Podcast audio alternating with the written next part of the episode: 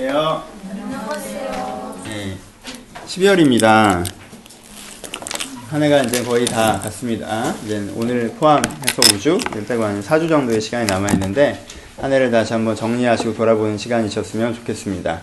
한 해 좋으셨습니까? 올 한 해 동안 어떤 선물 받으시고 지내셨는지 모르겠습니다.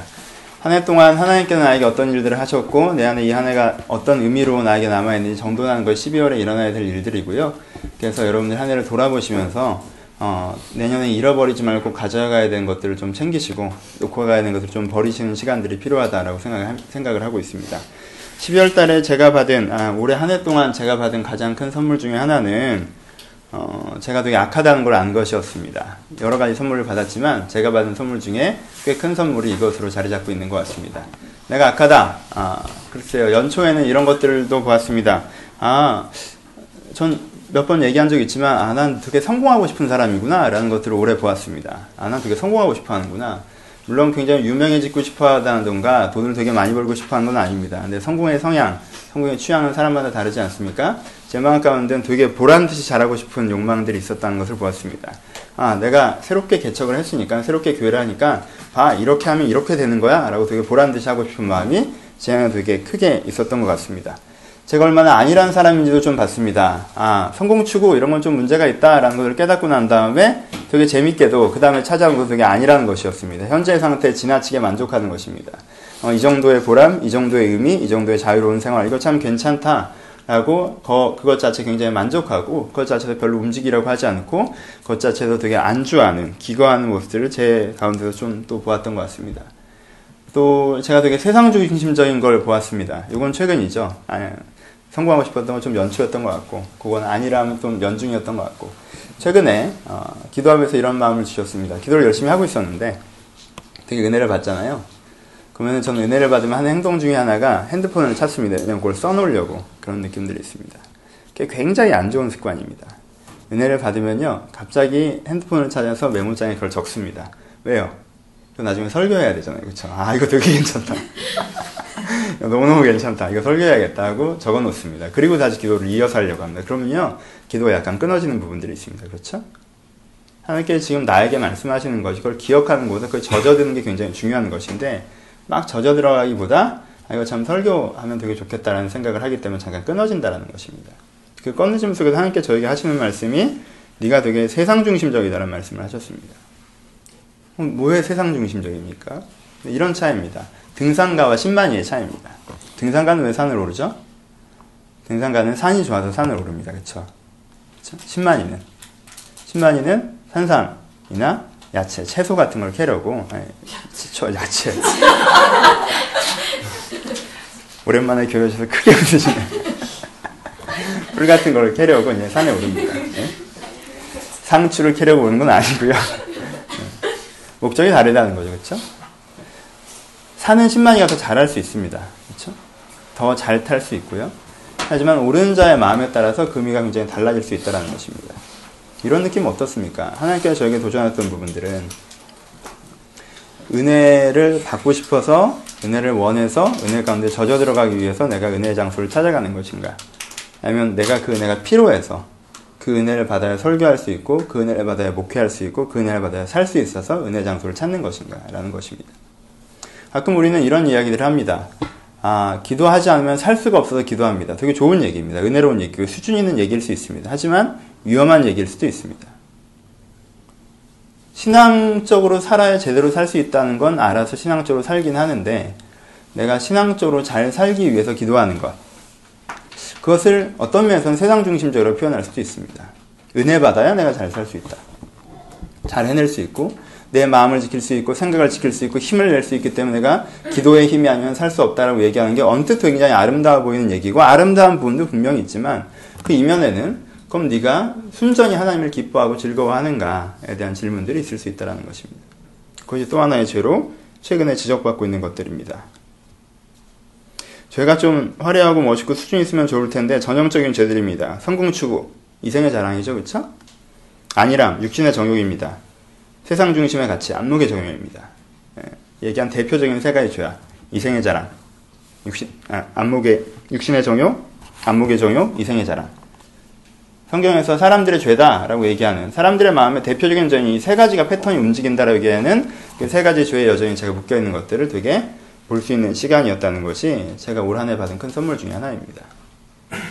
예, 양파처럼 까도 까도 욕망축은 성공축은 좀 사라졌다고 생각하니까 그 안에 안이람이 딱 나오고 그걸 또 하나 깠더니 또 세상축이 나오고 이걸 또 까면 또 뭐가 나올지 모르겠습니다. 우리 안에 죄가 있습니다. 가장 큰 죄는 그것이죠. 내 안에 주의 나라가 없다라는 것입니다. 음. 이세 가지 죄라고 생각했지만 결국 내가 느끼는 것은 아 내가 주의 나라가 없구나. 난 내가 예수를 믿고 예수를 믿으면 네 마음이 천국이라고 하셨고 다른 표현은 하나님이 내 중심에 있어서 내가 하나님 중심으로 하나님을 왕으로 인정하고 하나님의 생각들을 따르며 그렇게 살아가는 것이어야 하는데 막상 나를 들여다봤더니 내가 뭔가 가치 판단을 하고 행동 결정을 하고 뭔가 추구하는 것은 다른 어떤 내 안의 역학관계들로 이루어져 있다는 걸 볼 때 내가 하나님을 믿는다고 하지만 내 안에 하나님이 없는 것을 볼 때 우리는 우리의 죄에 절망하거나 좌절하거나 답답해할 수 있습니다. 그것이 제가 이번에 느꼈던 것이고요. 그럼 이제 여러 가지가 이해가 됩니다. 왜 그렇게 나한테 담백하라고 하셨는지 이해가 됩니다. 하나님께서 저한테 굉장히 많이 담백하라고 하셨거든요. 네, 최근에 어, 연중에 가장 많이 들었던 응답이 담백하라는 응답이었던 것 같습니다. 좀 담백하게 살아라. 내가 그렇게 담백하지 않으면 또 뭐가 있겠습니까? 예, 좀 느끼하게 생기긴 했지만 담백하게 살아. 그 말씀에 대해서 단순성을 추구하시는 부분들이 보입니다. 그렇죠? 이 안에 다른 역학관계, 이런 동기부여, 저런 동기부여, 세상적으로도 이 정도는 되고 싶고, 사람에게도 이 정도는 평가받고 싶고, 내 개인상에도 이 정도는 해야겠고, 나는 다양한 욕구를 동시에 충족시키려고 하기 때문에 그것이 선이 안 나오는. 마치 이해관계가 상충되는 다섯 명의 주주가 회사의 방향을 정하려고 하니까 방향이 나오지 않는 것처럼 한 명의 생각, 한 가지 생각으로 통일되지 않고 여러 가지 역학관계로 구성되고 있는 내 내면을 볼 때 하나님께서 너에게 지금 가장 필요한 것은 담백함이라고 얘기하셨다는 것을 제가 알 수가 있었습니다. 하나님께서 제 안에 연초에 많이 얘기했었지만 어, 왜 그렇게 너나 잘하라고 했는지도 제가 다시 한번 깨달을 수 있었습니다. 너나 잘하라는 게 너나 잘해 이런 거 신경 쓰지 말고가 아니라 너부터 잘하라는 말이었다는 걸 다시 한번 깨달을 수가 있었습니다. 하나님은 나부터 잘하시길 내 안이 먼저 정돈되길 굉장히 많이 원하셔서 내가 그것보다 다른 것들을 먼저 추구할 때 저에게 먼저 얘기하셨던 부분들이 있었던 것 같습니다. 그리고 최근에 가장 좋았던 것은 어, 제 안에 있었던 어떤 내적 흐름에 대한 고민들에 대한 다, 답을 얻었습니다. 아까 얘기했던 그 부분들. 그런 고민이 있었거든요. 은혜를 받아요, 저는 되게. 은혜를 많이 받고 올해가 되게 은혜롭긴 한데 뭔가 이 은혜가 어, 젖어드는 느낌이 아니라 뭔가 흘러가는 느낌. 미묘한 차이를 아십니까? 내가 이런 면으로 된 옷을 입어서 은혜가 나한테 이렇게 젖어 들어오는 느낌이 아니라 내가 방수가 되는 잠바를 입고 있어서 뭔가 흘러서 지나가는 느낌. 은혜가 내 안에 분명히 부딪히긴 하는데 그게 내 깊이 들어오는 느낌이 아니라 뭔가 지나가는 약간의 간격. 그 방수포 같은 약간의 간격이지만 선명한 간격이 제 안에 있는 것을 다시 한번 느낄 수 있었습니다. 그 이유가 바로, 바로 내 세상 중심이었다는 걸 느낄 수 있는 시간이었습니다. 은혜라는 것이 호수처럼 흘러들어와서 내 안에 채워져야 되는 것인데, 계곡처럼 나를 흘러 지나가고 있지는 않는가. 그래서 지금의 나에게 말씀하시는 울림들이 있지만, 올 한 해 내내 말씀하셨던 그것들이 내 안에 체화돼서 나를 호수처럼 채우고 있지는 않는, 그건 내 안에 얄팍함을 보았는데, 그 얄팍함의 이유가 바로 이 세상 중심적인 것. 하나님을 그저 온전히 기뻐하지는 않는 뭔가 그것을 가지고 뭔가를 해야겠다는 생각들이 많이 있는 그 조급함과 단절감이 내 안에 있는 것들을 보았습니다. 자기를 들여다보는 이 직면은 하나님의 큰 선물입니다. 자기를 직면하는 것. 실제 내 안에 어떠한 역학관계로 나라는 사람이 살고 있는지 적나라하게 자기를 직면할 수 있는 것. 이것들이 우리 가운데 필요합니다. 내가 내 안에 이런 악을 직면하면 어떻게 됩니까? 내 안에 악을 직면한 얘기는 두 가지 문장입니다. 내 안이 정확하게 어떻게 됐다는 걸 이해했다는 것과 그것이 악하다는 걸 인식했다는 뜻입니다. 이 내 안의 악을 직면하는 상황들이 벌어질 때 그 사람의 마음 가운데서는 어떤 충동적인 일들이 벌어집니다. 내 안에 악을 보았습니다. 그럼 어떻게 되죠? 내 방이 내 내가 살고 있는 이 방이 깨끗한 방이라고 생각했습니다. 지금 예배드린 이 방이 깨끗한 방이라고 느꼈어요. 그래서 믿고 앉아 있는 것입니다. 그런데 여기 어디에서 구멍에서 쥐 새끼 다섯 마리 정도가 갑자기 달려나간다고 생각해 보십시오. 여러분들이 그 자리에서 평화롭게 저를 쳐다보고 계시겠습니까? 개인적으로 쥐를 사랑하시는 분들은 그러시겠지만 대부분들은 목사가 설교를 하면 불구하고 여러분들 본분과 이 시간의 가치를 잃어버리고 소리를 지르거나 발을 들어 올리시겠죠. 그렇죠? 그리고는 그 다음에 설교가 계속 진행된다 할지라도 이 방에서 빨리 날아가고 싶은 생각밖에 안 들 겁니다. 갈망이죠, 그렇죠? 그게 들어야 돼요. 내 마음의 방이 깨끗하다고 생각하고 있었는데 내 마음의 방이 굉장히 청결하다고 생각하고 있었는데 내 마음의 방을 자세히 들여다보더니 거기 쥐새끼가 돌아다니고 지저분한 게 있고 더러운 것이 있고 그래서 그것을 내가 계속 쳐다보고 있을 수가 없게 되면 이게 내가 문제라고 생각하게 되기 때문에 그때 내 안에 드러나야 되는 직면을 통한 안에 일어나는 반응이 갈망이라는 것입니다. 왜 이 모양인지에 대한 분노, 불편함, 두려움, 조급함 이런 것들이 다 느껴지면서 그것이 갈망이라는 하나의 감정으로 내 안에 응축되어져 있게 된다는 것입니다. 이 갈망을 갖게 됩니다. 직면이 갈망을 갖게 됩니다. 자기 직면. 하나님 앞에서 내가 얼마나 악한지 선명해 보는 것. 그런 말이면 생겨나는 갈망. 갈망은요, 가능성을 타진하지 않습니다. 여러분, 배가 침몰한다고 생각해 봅시다. 내가 타고 있는 배가 서서히 가라앉아요. 내가 여기서 탈출할 가능성은 제로입니다. 뛰어다녀 봤자 나 여기서 죽는 겁니다. 그럼 사람이 거기 앉아서 차 마십니까? 아닙니다. 뜁니다. 늦게 가라앉는 부분으로 가려고 뜁니다. 여기도 가라앉고 거기도 가라앉고 다 가라앉는다는 걸 알면서도 뛰는 게 사람입니다. 그렇죠? 여기가 완벽하게 밀폐되어 있다고 칩시다. 감옥에서 탈출해야 되는데 이 방에서 나가야 되는데 냉동고 같은 데 갇혀져 있는데 이 방에서 산소가 줄어드는데 내가 나가야 됩니다. 그러면데 문이 잠겨져 있습니다. 철문입니다. 내 손으로 못, 못 깹니다. 나갈 수 없습니다. 그렇다고 똑똑똑 해본 다음에 멈춰서 있는 사람이 있습니까? 아니요. 누구라도 들으라고 미친 듯이 문을 두드리든가 깨지지 않을 걸 알면서 그 문을 걷어차기로 하는 것이 사람들의 행동이라는 것입니다. 그것이 갈망의 힘입니다. 아, 내가 변하겠어? 그렇지 않습니다. 내가 안 변할 것 같고, 나는 계속 이 모양일 것 같고, 이게 개선되지 않을 것 같다 할지라도 1%만 붙잡고도 열렬하게 움직이게 하는 힘이 갈망입니다. 그리고 그 힘의 근원은 바로 직면에서부터 나온다는 것입니다. 직면, 갈망. 갈망하면 되나요? 말씀드렸던 것처럼 잘 안 됩니다. 내 놈이 이렇게 변하고 싶다라고 간절히 원합니다. 그렇다고 되나요? 잘 안 됩니다. 내가 이러한 마음을 갖고 있는데 이렇게 변화되고 싶다. 안 변합니다.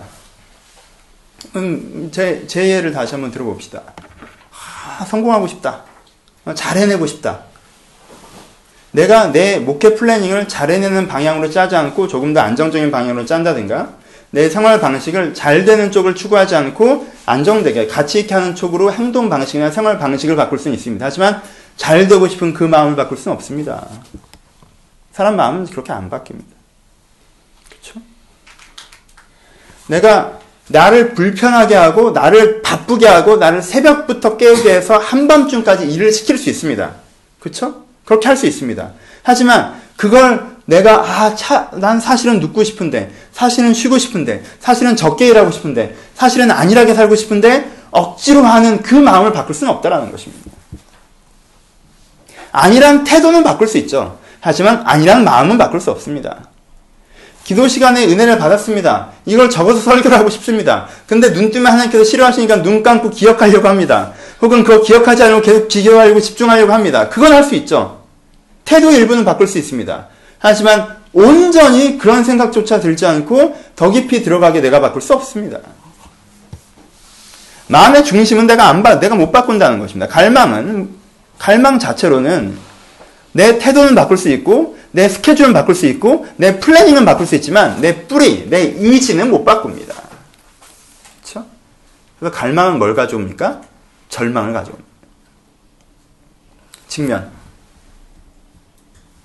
여기가 문제가 있는 곳이었구나, 내 마음속이라는 게.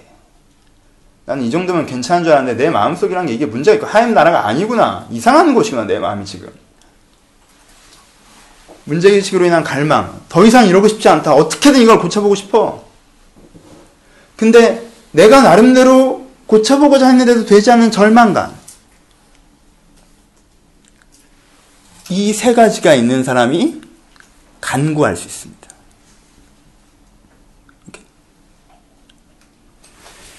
내가 내 자신의 문제를 직면하고 그 문제가 해결되길 갈망하며 갈망하지만 되지 않는다는 것 때문에 절망했을 때 그 절망감 속에서 내가 도대체 이걸 할 수 없어서 정말 도와달라고, 정말 살려달라고, 정말 변화시켜달라고 하는 그 하나님에 대한 막연한 믿음만 갖고 있다 할지라도 그 막연한 믿음을 기반으로 하는 이 간구가 생길 수 있다라는 것입니다. 그래서 직면은 선물입니다. 왜요? 직면하는 자가 성장하기 때문에 그렇습니다. 직면하는 자가 변화되기 때문에 그렇습니다. 여러분 신앙이 언제 신앙이 언제 성장하셨습니까? 여러분들의 신앙이 언제 정 언제 정체되셨습니까? 신앙의 정체기는 안정감에서부터 찾아옵니다. 다른 표현에서는 외면부터 찾아온다는 것입니다. 자기의 내면을 정확하게 인식하지 못하고 이만하면 괜찮지 뭐라는 생각 가운데 빠져 있을 때 신앙의 장기적인 정체기가 빠, 찾아옵니다. 우리는 성화의 과정을 겪고 있습니다. 우리는 완벽하게 이룰 수 없습니다. 우리의 마음의 주인은 자꾸 내 자신으로 대체되어지지 하나님의 자리를 자꾸 침탈하지 하나님의 주인인 것을 내가 자연스럽게 받아들이지 않는다는 것입니다. 그래서 우리는 이 땅에 살면서 이만 하면 됐지만라는 완벽한 상태에 이르지 않습니다. 아니요, 그 비슷한 상태도 이르지 않습니다. 아니, 이런 얘기를 할 필요가 없을 정도로 우리는 처음부터 뛰고 있기 때문에, 아, 인간은 여기서 완전해질 수 있다. 이런 말도 필요 없습니다. 여러분들 거기서 너무 멀기 때문에 그렇습니다. 근데 그럼에도 불구하고, 웬만하다고 생각하는 것. 그것이 우리를 흐트러뜨리는 것입니다. 그래서 직면은 선물이고 간구는 변화가 되는 것입니다. 저는 성경 구절을 한 구절을 설명하고 있습니다. 어, 뭐예요? 갓난아이 같이 사모하라. 저는 지금 이 구절을 설명하고 있습니다. 갓난아이 같이 사모하라. 갓난아이가 우는 거 보시면 어떠십니까? 저희 교회도 갓난아이들이 좀 있죠. 아이가 하나 있는데. 우는 거 보면 어떻죠? 귀여워합니다. 그렇죠? 아, 귀엽다라고 생각합니다. 아 이제 안에 아, 이제 태어난 아이가 응이응이하고 우는 거. 아주 조그만 아이가 우는 그 소리. 그래서 어른들은 그것을 되게 lovely하게 받아들입니다. 너무 이쁘다고. 근데 그런 이쁘다고 생각하는 여러분들의 그 전적인 시점 이 전능자의 시점에서 보지 마시고 아이의 입장에서 한번 생각해 보시죠. 아이의 울음이 어떤 울음인지. 갓난 아이는요 보이지 않습니다. 그렇죠? 갓난 아이는요 움직이지 않습니다. 그렇죠?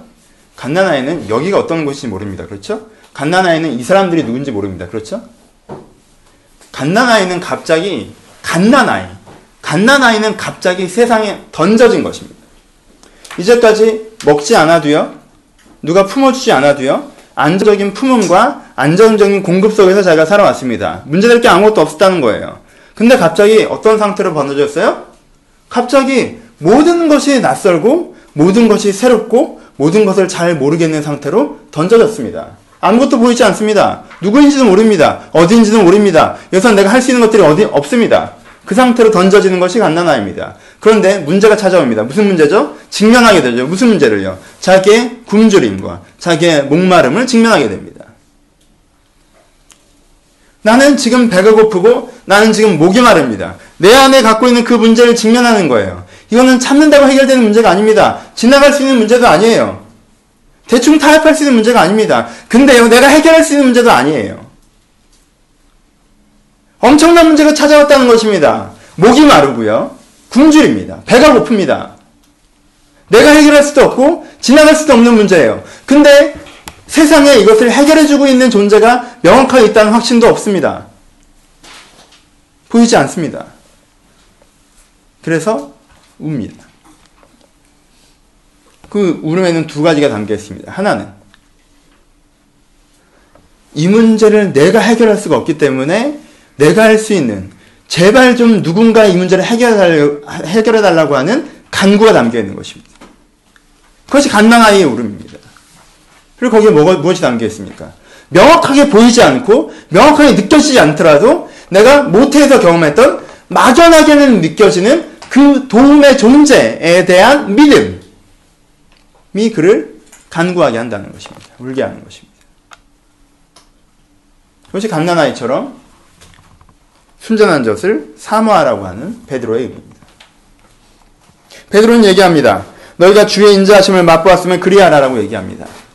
무슨 뜻입니까? 너희가 이번 이전에 젖을 먹어본 경험이 혹시 있지 않냐는 것입니다. 하나님께 너를 변화시켜 본 경험이 있지 않냐는 것입니다. 하나님께 너를 새롭게 해주신 경험이 있지 않냐는 것입니다. 너희가 주의 인자하심을 맛본 적이 있지 않냐는 것입니다. 맛본 적이 있다면 내가 그 주의 인자하심, 나를 변화시키시는, 나를 새롭게 하시는 그런 죄된 나를 변화된 나로 다시 한번 만드셨던 그 은혜를 맛본 적이 있다면 지금 네가 가져야 되는 태도는 무엇이라는 것입니까? 네 문제를 다시 한번 직면하고 그 문제에서 해결되길 갈망하고 그 문제가 해결되지 않으면 절망하면서 다시 한번 그 문제가 해결되길 원하면서 간구하는 것이 너에게 있어야 된다는 것이다. 왜요? 그때도 그렇게 울어서 그렇게 간구해서 네가 그 신령한 은혜를 맛보았었기 때문에 그렇다는 것입니다.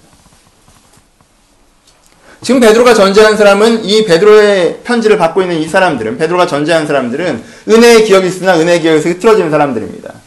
이미 베드로전서에 어떤 배경을 갖고 있는 사람이 간단하게 얘기한 적이 있었습니다. 그쵸? 그 당시에 전체적인 교회들에 대해서 얘기한다고 했었습니다. 이 교회들은 어떤 상황이었습니까? 은혜를 맛보였습니다. 초대교회입니다. 내가 불신자의 상황에 있다가 예수 그리스도를 만나고 은혜를 경험해서 교회를 들어왔고요. 그 교회가 하나님의 은혜 가운데 성장한 것도 경험했었습니다. 근데 그 성장 과정 가운데 뭘 경험합니까? 고난을 경험합니다. 핍박을 경험합니다. 벽을 경험했습니다. 교회가 더 이상 성장하지 않고 외부적 압박이 강해지고 그것 때문에 내부적인 균형이 일어나면서 내가 왜 우리가 왜 이렇게까지 되어야 되느냐는 자기 절망감이나 실망감이나 원망감이 조금 차, 차올라오는 시기 고난의 시기에 이들이 던져졌다는 것입니다. 이미 우리가 고난에 대한 설교에서 이 얘기를 했었습니다. 그런 상황에 이 사람들에게 베드로가 얘기하는 것입니다. 베드로에게 이 사람들, 베드로에게 이 사람들의 가장 큰 문제는 무엇입니까? 상황이 안 좋아진 것입니까? 상황이 열악해진 것입니까? 아닙니다.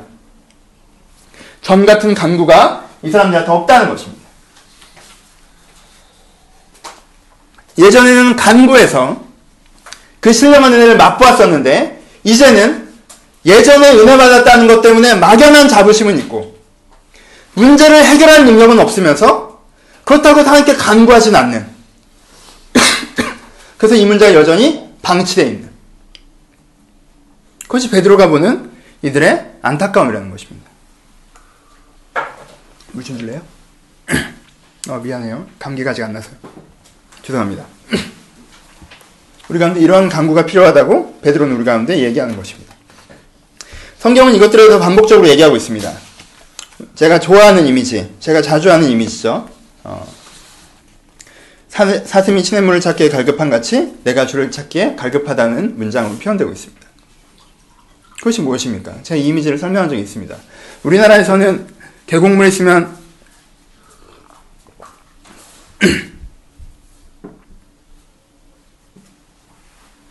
괜찮겠지?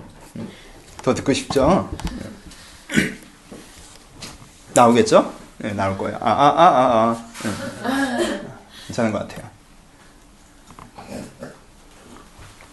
죄송합니다. 우리나라에서는 계곡물이 있으면 거의 그 계곡물이 있는 편입니다. 그렇죠? 근데 이스라엘 지역에서는 어떻다고 그랬습니까? 돌산입니다. 강, 강도 건기와 우기가 되면 흐르던 강이 사라지는 것이 그 지역의 날씨, 기후의 특징입니다. 그러니까 항상 거기에 간다고 그것이 있는 것이 아닙니다. 그래서 목축을 하면서 끊임없이 이동합니다. 이쪽에 풀밭이 있었다가 또 이쪽에 풀밭이 거의 다 되면 저쪽으로 이동하고 이런 이동성이 많은 것들이 그 지역의 지형입니다. 사슴이 아침에 깨어났습니다. 갓난아이 입장인 것처럼 사슴 입장을 생각해 보자는 것입니다. 사슴이 아침에 깨어났습니다. 이 코스로 가서 한 30분 정도 걸어가면 시냇물이 있었습니다. 샘이 있었어요. 그래서 아침에 일어나면 물을 먹으러 거기를 갔었습니다. 근데 오늘 아침에 일어나서 별 생각 없이 거기를 갔습니다. 근데 뭐가 없습니까? 샘이 말랐습니다. 이 사슴의 입장을 생각해 보십시오. 그러면 오늘은 안 먹고 하루 살 수 있습니까? 샘이 다시 생겨나면 그때 살, 그때 먹자고 생각할 수 있습니까? 이때부터 사슴은 이중고에 겪게 됩니다. 하나, 물을 찾으러 쫓아다니기에는 갈증이 심해서 움직이기, 움직이기 힘든 내적인 어려움. 하지만 이 어려움이 더 심각해지기 전에 내가 이 물을 마셔야 되는 절박함, 이 이중성 속에 있다는 것입니다. 그래서 목은 타들어가는데 어디인지 몰라서 마음은 급한데 그래도 어떻게든지 물을 찾아야 돼서 갈급하게 물을 찾아 헤매고 다닌 사슴이 문을 찾기에 갈급함 같이 내가 주를 찾기에 갈급한 아이다. 이것이 간구라는 것입니다. 이런 간구를 통해서 하나님께서는 일하십니다. 이런 간구를 통해서 하나님께서는 역사하십니다. 왜 우리는 간구하지 않을까요? 우리가 간구가 끊어지는 몇 가지 벽들이 있습니다. 첫 번째. 간구를 하려면 직면을 해야 된다고 했는데 직면에서의 거울을 도덕으로 사용하는 사람들은 간구가 없습니다. 어려운 얘기 아닙니다. 아주 간단하게. 내 안을 들여다본다는 얘기는요. 간단하게 어떤 내 안에 들여다본 내 안을 들여다본다는 얘기는 이미 어떠한 기준을 갖고 들여다본다는 걸 전제합니다. 그렇죠? 어떤 기준을 갖고 들여다보는 것입니다. 내 안을 들여다보는데 내가 기분이 좋은가라는 기분, 기준으로 들여다보는 사람이 있습니다. 내가 성공적인 사람인가라는 기준으로 들여다보는 사람이 있습니다. 아까 저는 어떤 기준으로 들여다본 것입니까? 들여다본 것입니까? 내가 하나님의 기준에 맞나? 하나님의 가치에 맞나? 내가 하나님의 나라인가라는 기준을 들여다본 것입니다. 그러니까 악이 나오고 죄가 나온 것입니다. 그쵸? 근데 어떤 사람들은, 대부분의 사람들이, 많은 사람들이 자기의 내면을 재평가할 때 도덕이라는 기준으로 자기 내면을 들여다봅니다. 도덕이라는 것이 무엇입니까? 다른 사람한테 큰 피해 준 적 없고 내 인생 열심히 살아왔다가 우리나라 사람들이 얘기하는 대표적인 2대 도덕입니다. 그렇죠? 다른 사람한테 큰 피해 준 적 없고요. 내 인생 내가 열심히 살아왔으면 이 사람은 도덕적인 사람이다. 게으르게 살아왔습니까? 그럼 다른 사람한테 피해를 안 줬어. 이 사람 약간 문제가 있습니다. 열심히 살았는데 다른 사람한테 피해를 줍니까? 그럼 이 사람 문제가 있는 것입니다. 근데 다른 사람한테 피해 안 주고 열심히 살았으면 이 사람은 좋은 사람입니다. 한국 사회에서는 간단합니다. 이런 도덕적인 기준을 갖고 자기 자신을 들여다봅니다. 그럼 거기에 어떤 내 자신이 보입니까? 어떤 내 자신이 보이죠? 다른 사람한테 못된 짓을 한 적 없고 내가 함부로 살았던 적 없이 그리고 나름대로 성실히 살아왔던 내 인생과 내 자신이 보입니다. 그럼 내가 내 자신에서 어떤 평가를 하게 되죠? 나는 괜찮은 사람이라고 평가하게 된다는 것입니다. 직면이 안 되는 것이죠.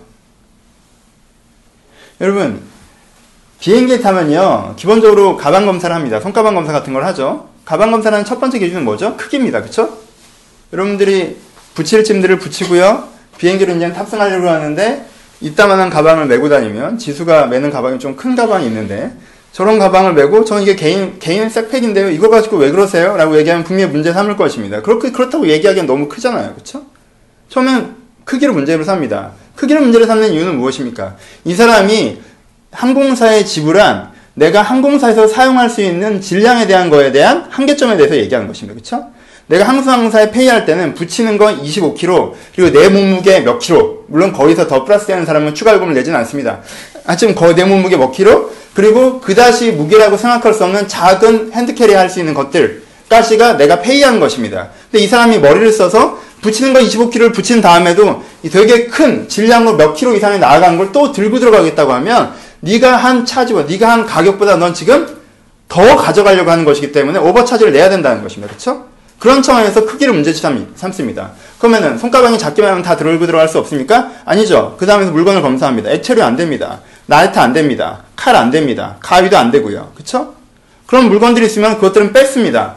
그건 오버차지 문제가 아니, 닙니다 뺐습니다. 왜요? 이건 기내 안전에 대한 기준으로 필터링 하는 것입니다. 그렇죠? 여러분 포인트를 아시겠죠? 여러분들의 인생을 스캔할 때는요, 한 가지 기준으로 스캔하는 게 아니에요. 그쵸? 여러분들이 도덕적이냐? 그래요. 좋은 기준입니다. 그래야 합니다. 그런 스캔에서 통과하십시오. 여러분들이 가져가야 되는 것보다 더 큰 짐을 가져서는 안 되죠. 그건 질량에 대한, 내가 바른 가격을 페이했느냐에 대한 기준에서 패스하셔야 되죠. 하지만 이 기준에 패스했다고 해서 저 기준에서 패스한 건 아니라는 것입니다. 아, 내가 손가락 들고 왔는데, 내가 라이터를 들고 있건, 칼을 들고 있던, 여기 무슨 스프레이를 들고 있건, 무슨 상관이냐고 얘기할 수 없다는 것입니다. 내가 무게에서 통과했다 할지라도, 안전에서 걸릴 수 있다는 것입니다. 도덕에서 통과했다 할지라도, 종교에서 걸릴 수 있습니다. 다른 스캔을 하는 것입니다. 신앙의 스캔은. 여러분, 세상 사람들이 간단하게 생각합시다. 세상 사람들이 다 남에게 큰 피해 안 주고 자기 혼자 열심히 살아가면 이 세상에 좋은 세상 됩니까? 난 남들한테 피해 준 적 없고, 나 내 인생 열심히 살았다 하면 다 행복한 세상을 만드나요? 그렇지 않죠. 그렇게 되는 것이 아닙니다. 내가 다른 사람한테 피해 주지 않고 열심히 살아왔으면 나는 인간적으로서, 개인으로서 성장하고 완성된 인간이 됩니까? 아니요. 그렇지 않습니다. 그것은 기본입니다. 더불어 살아가야 되는 건 기본이고요. 사회도요, 나 하나 열심히 살고 난 피해 주지 않는다고 되는 것이 아닙니다. 사회도 건강한 사회가 되려면 우리가 더불어 잘 살려면 어떻게 살아야 되냐 고민하는 사람이 있어야 건강한 사회가 되는 것입니다. 내가 다른 사람 위해서 더 나은 세상 위해서 좀 더 노력하고 봉사하고 헌신하고 같이 만들어가는 사람들이 있어야 그 사회가 좋은 세상이 됩니다. 그렇지 않습니까? 그래서 사회는, 사회는 정치나 경제는 도덕적이라고 되는 게 아니라는 것입니다. 도덕 이상이 필요한 것이 아닙니까? 개인도 마찬가지입니다. 여러분들 개인의 도덕적으로 끝납니까? 아니에요. 정체성도 있어야 됩니다. 내가 어떤 사람인지. 인생에 대한 바른 가치관도 있어야 됩니다. 그쵸? 내가 사람에서 어떤 마음과 태도에 대한 정서적인 호의와 정서적인 태도의 결정들도 있어야 됩니다. 그, 가, 그 모든 것들이 해결되어져야 내 내면으로 내가 어떤 사람인지, 내가 사회적으로 어떤 사람인지 해결되어지는 것입니다. 직면이 안 되십니까? 거울을 바꾸십시오.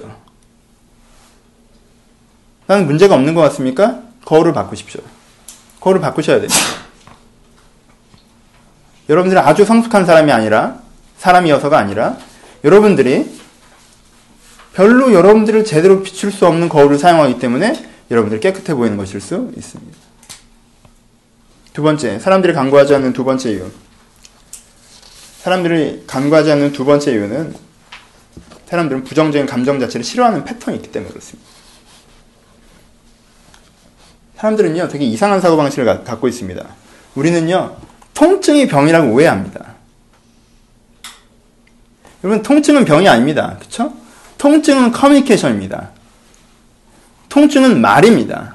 어디가 아프다 라고 하는 것은요, 내 안에 어떤 병이 있다는 걸 나에게 가르쳐 주는 언어 행동입니다. 그쵸? 그래서 통증이 없는 병이 진짜 무서운 병입니다. 왜요? 내가 알 수가 없기 때문에 그렇습니다. 언제까지? 아주 심각해질 때까지. 통증이 병입니다. 뜨거운 걸 만졌습니다. 아픕니다. 그러니까 뛰지 않습니까? 춥습니다. 그러니까 웅크리지 않습니까? 아픕니다. 깨졌습니다. 그러니까 여기를 고치려고 어디를 가지 않습니까?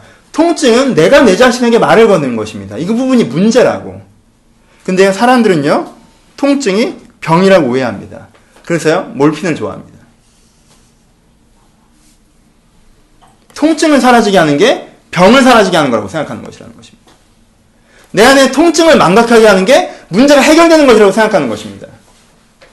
내적인 통증을 동반합니다. 직면은요, 간구는요, 내적인 통반을 동, 통증을 동반하게 되어 있습니다.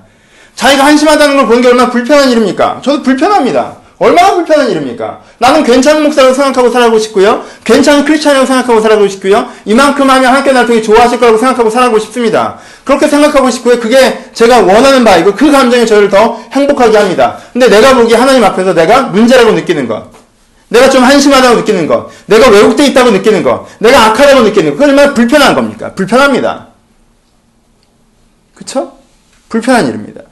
그럼 통증을 동반합니다. 내가 내 안에 악을 보면 그것 때문에 불편하고 분노하고 실망하고 갈망하고 이게 다요 불편한 감정입니다. stable한 감정이 아니라는 것입니다. 그리고 다시 한번 뭐예요? 절망하고 얼마나 불편한 감정입니까? 통증입니다. 내적인. 그래서 사람들은요 그 통증을 치료하려고 합니다. 어떻게 해요? 너는 괜찮은 사람이라고 생각하라는 것입니다. 무조건. 어떻게 무조건 그게 가능합니까? 그 사람이 어떤 사람인지 알아보고 괜찮은 사람인지 아는, 아는 사람이 생각을 해야죠. 무조건 내가 괜찮은 사람이라고 생각하라는 것입니다. 일이 잘 될 거라고 생각한다는 것이, 하라는 것입니다. 부정적인, 부정적인 감정을 해소하라는 것입니다. 내 안에 문제가 있어서 부정적인 감정이 계속 생겨납니다. 그럼 그걸 달려들어서 해, 결을 해야 되는데 해결하지 않고 해소만 하고 있습니다. 일이 이런 식으로 하면 인생이 잘 되지 않을 것입니다. 근데 잘 될 거라고 생각하라는 것입니다. 나는 지금 문제가 있는 인간입니다. 근데 나는 괜찮은 인간이라고 생각하라는 것입니다. 내적 몰핀입니다. 그렇게 돼서 얼마나 많은 사람들이 내적으로 자연사해버립니다. 안락사해버립니다. 내면의 통증을 느끼고 통증에 대한 자각을 갖고 이 내 영혼을 살려내야겠다라고 내가 느끼고 몸부림쳐야 되는데 내 영혼이 죽어가고 내 신앙이 침전해가고 내 내면이 약해져가고 왜곡돼 가고 있는데도 그 통증을 못 느끼게 만들어버리는 바람에 내 내면이 안락사해버린다는 것입니다. 내적 죽음을 맞아버리는 사람들이 많이 있습니다. 내적인 죽음의 상태. 죽은 영혼의 상태로 되돌아가는 처음에 받은 은혜조차 잊어버리는 상태. 더 이상 하나님에 대해서 아무런 감각이 없는 상태로 돌아가는 통증을 환영하십시오. 없다면 더 좋겠죠. 하지만 문제가 있어서 통증이 있는 것이 통증 자체가 문제인 게 아닙니다. 통증을 해결하려고 하지 마십시오. 문제를 해결하려고 하십시오. 자존감에 문제가 있으십니까? 무조건 여러분들이 괜찮은 사람을 생각하지 마십시오. 그거 해결되는 거 아닙니다. 그렇게 되는 것이 아니에요.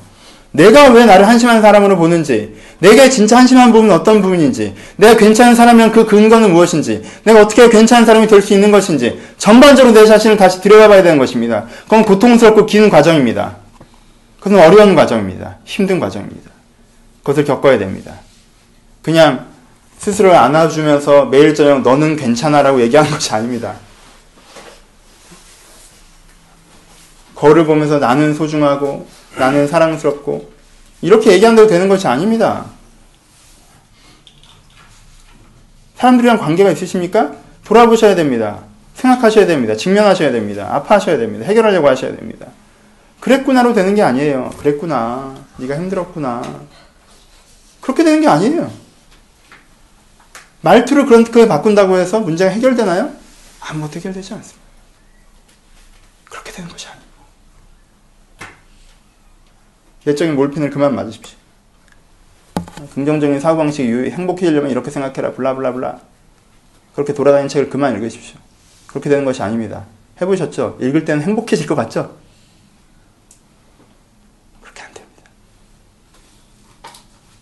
진짜 문제를 직면하고 통증의 콜링으로 내면을 해결하려고 해야 된다는 것입니다.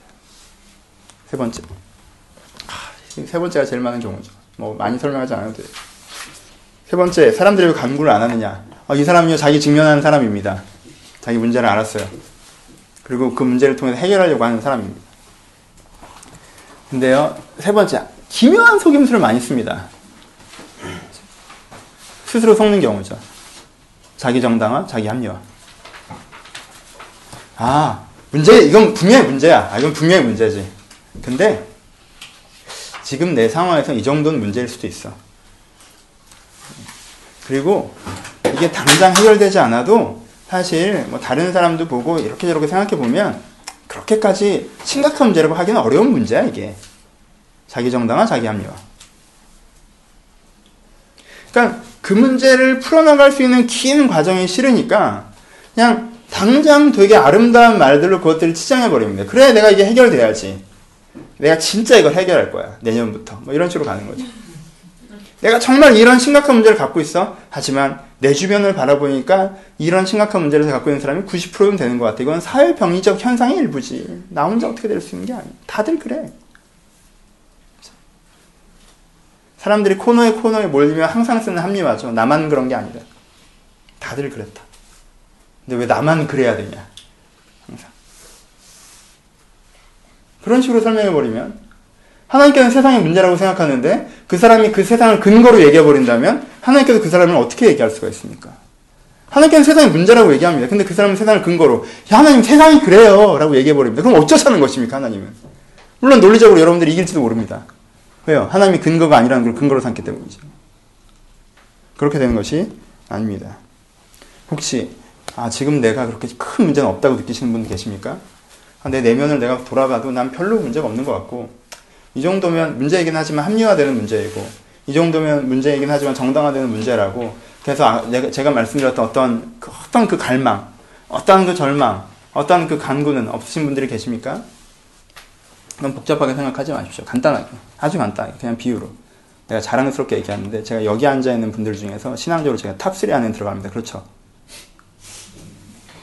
괜찮아. 내가 top 3 안에 들어갈 거 아니에요. 내가 one이라고는 감히 말을 못하겠고 내 생각엔 top 3 안에 들어갈 것 같아. 그러면은 내 아래로는 뭐예요? 다 문제인 거야, 사실. 간단한 거예요, 아주. 말했죠? 나도 내 신앙의 문제라고 느껴. 그치? 근데 네가 네 신앙의 문제가 아닐 것 같아?